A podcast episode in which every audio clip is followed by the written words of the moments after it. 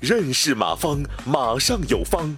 下面有请股权战略管理专家、泰山管理学院马方院长开始授课。啊，要不再给大家看一个东西？嗯，看什么东西呢？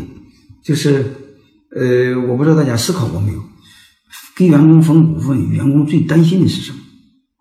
最担心的就是财务不透明啊，老板耍流氓，这样大家会很烦。嗯，所以我给你们一个三条建议吧，就这个，嗯，就是这个，嗯，你财务最好是透明的，然后建立互信，然后最好财务状况由董事会来公告或第三方审计，这样大家心里就踏实啊。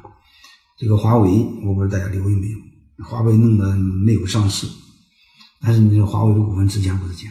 给我我也要。你们老任每年从请四大会计师事务所同时审计做这个事，所以员工相信。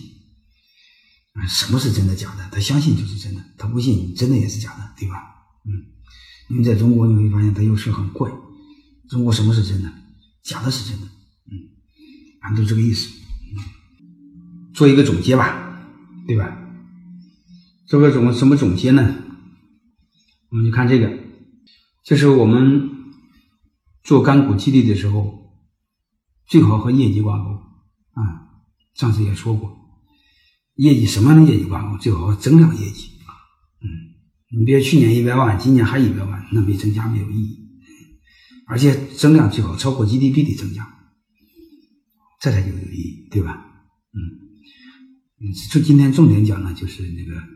嗯，基于增量的干股设计，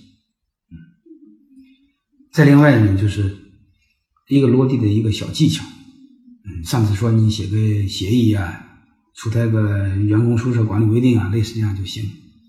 但是你分钱的时候呢，最好呢约定是可分配利润，就是这几个字，嗯，这时候你就不吃亏啊。你要不约定可分配利润，你会发现那伙计三十个点干股比你买买股东。分的又多，那你不就吃大亏吗？对吧？你结果你想骗人家，结果自己把自己给骗狗里了，这不吃亏吗？对不对？我们也不骗人家，但是也不能吃亏呀，啊，就这个意思啊。所以今天我想，呃，重点给大家谈这些，好吧？呃呃，有机会我再和大家多谈，嗯，反正大家知道，就是今天的重点，建立基于增量业绩的考核，做干部激励。嗯，当然你不做干股激励，你平常考核用增量也非常好用。嗯，还有也给大家讲了讲了一个非常好用的子公司的分子公司的干股激励模型，那个也非常好用啊。